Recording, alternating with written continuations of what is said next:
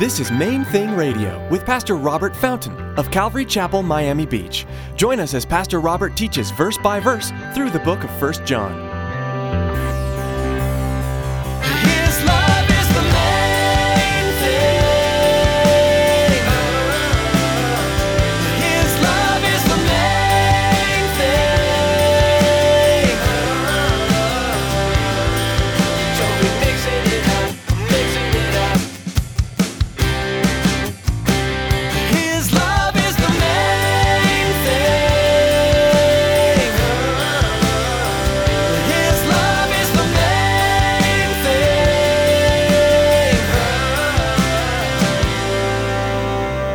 Draw near to God, and He will draw near to you. Cleanse your hands, purify your hearts.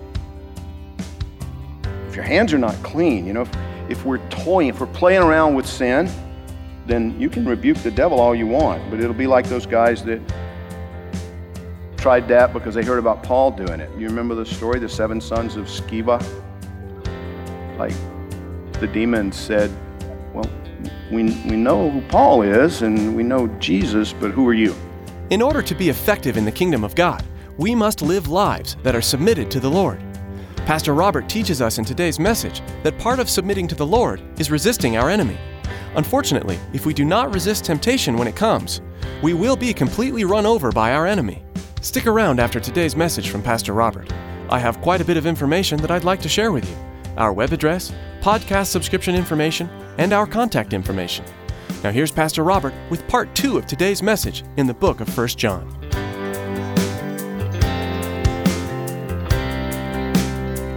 His love is the main thing.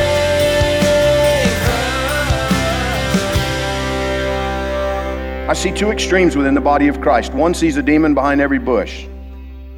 Everything's a demon. You need deliverance from everything. When I first became a Christian, I was part of a church that, man, you, you, you just needed deliver, deliverance for everything. You know, there was a demon of smoking. There was a, you know, demon of tobacco. There was a demon of alcohol. There was, you know, you name it.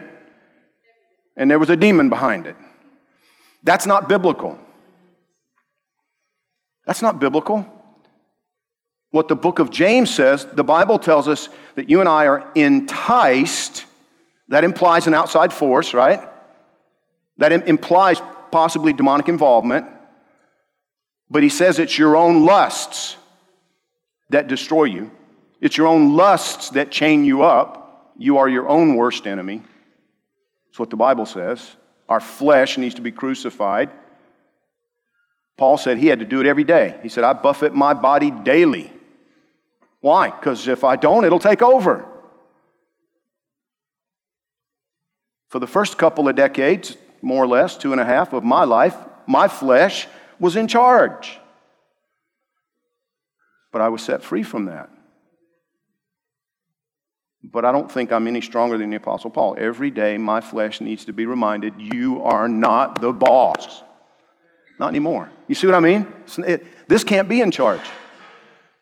I need to be governed by the Spirit of God. One extreme within the body of Christ sees a demon behind every bush. The other one would like to forget or pretend that they don't exist at all. And I've told you the story. I, you know, had a friend when I first came to Christ, and she told me one time, you know, she just didn't even like to think about demons, talk about demons. She didn't want to, you know, it's like if I if I leave him alone, he'll leave me alone. You know, I just think if I, that's not biblical either. Both extremes are foolish. We can't pretend he doesn't exist. We cannot pretend that he's not active. But neither should we be preoccupied and focused on the fact that there is a personal evil, that there is a devil.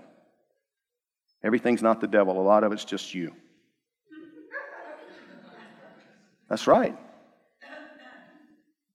And as the old saying goes, you can't be delivered from the flesh. You have to crucify it. You, you have to beat it into subjection, as the Apostle Paul said.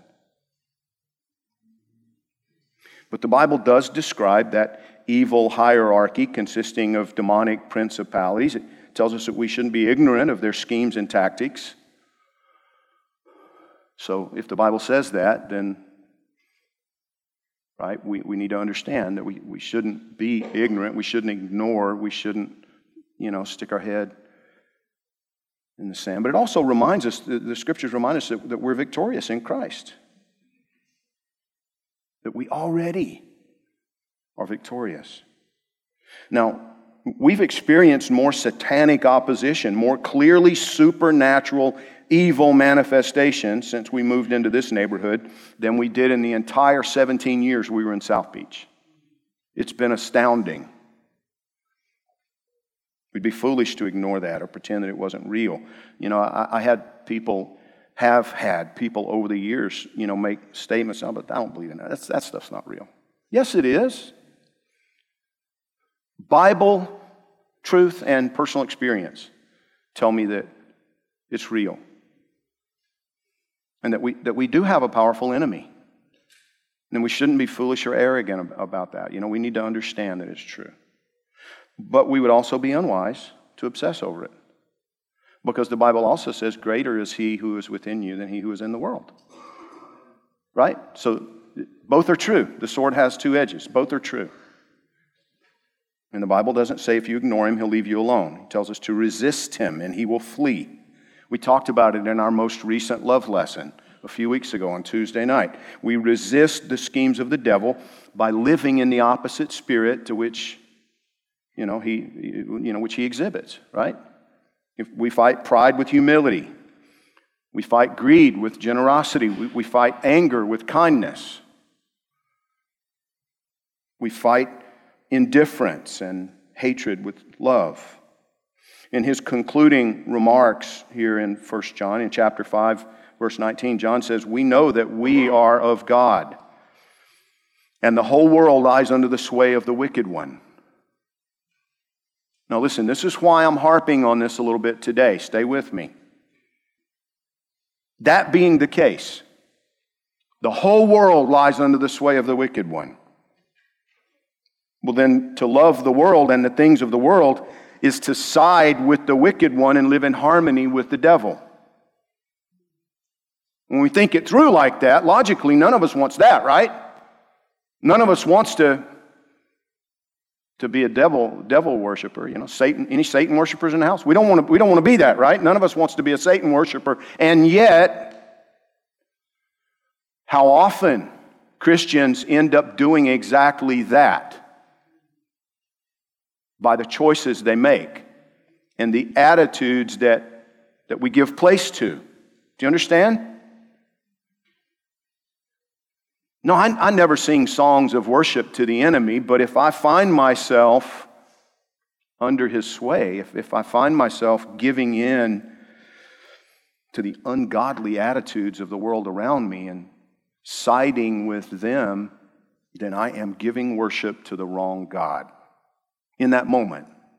James 4 7 says, Therefore, submit to God, resist the devil, and he will flee from you. Draw near to God, and he will draw near to you. Cleanse your hands, you sinners. Purify your hearts, you double minded. And see, we like to think of these things in religious terms. So, so we, we like to think of it only like, you know, I'm, I'm going to, you know, I'm going to pray this prayer of submission, and I'm going to pray this prayer coming against the enemy. And then you go out and live like all your neighbors and ungodly coworkers. Making choices that are in harmony with them. And do you understand what I'm saying? In Isaiah, God said to the Israelites, I'm paraphrasing, I'm paraphrasing, but basically, God said to the Israelites, You do realize that all of those prayers and sacrifices and, and all of that religious hypocrisy makes me sick because I see the way you live. That's what he said to them, you and I need to understand that it still holds true. Submit to God, not just with your words, with the choices that you make. Resist the devil, not just with your words, with your attitudes. Draw near to God, and he will draw near to you. Cleanse your hands, purify your hearts. If your hands are not clean, you know, if, if we're toying, if we're playing around with sin, then you can rebuke the devil all you want, but it'll be like those guys that tried that because they heard about Paul doing it. You remember the story, the seven sons of Sceva? It's like the demon said, Well, we, we know who Paul is and we know Jesus, but who are you? And the Bible says that the demons beat those guys up pretty bad. Now, I see that happening in some of your lives as well. The enemy is eating your lunch because you think this is all about praying the right prayers and singing the right songs. And God says, no, no, no, it's about the choices you make, it's about the attitudes of your heart and the way you live your lives. That's what this is about. When you take yourself out from under the umbrella of God's protection by doing things that He has already told you were not in your best interest, you know, step outside His prescribed order, well, then you forfeit your spiritual authority. His love is the main thing. His love is the main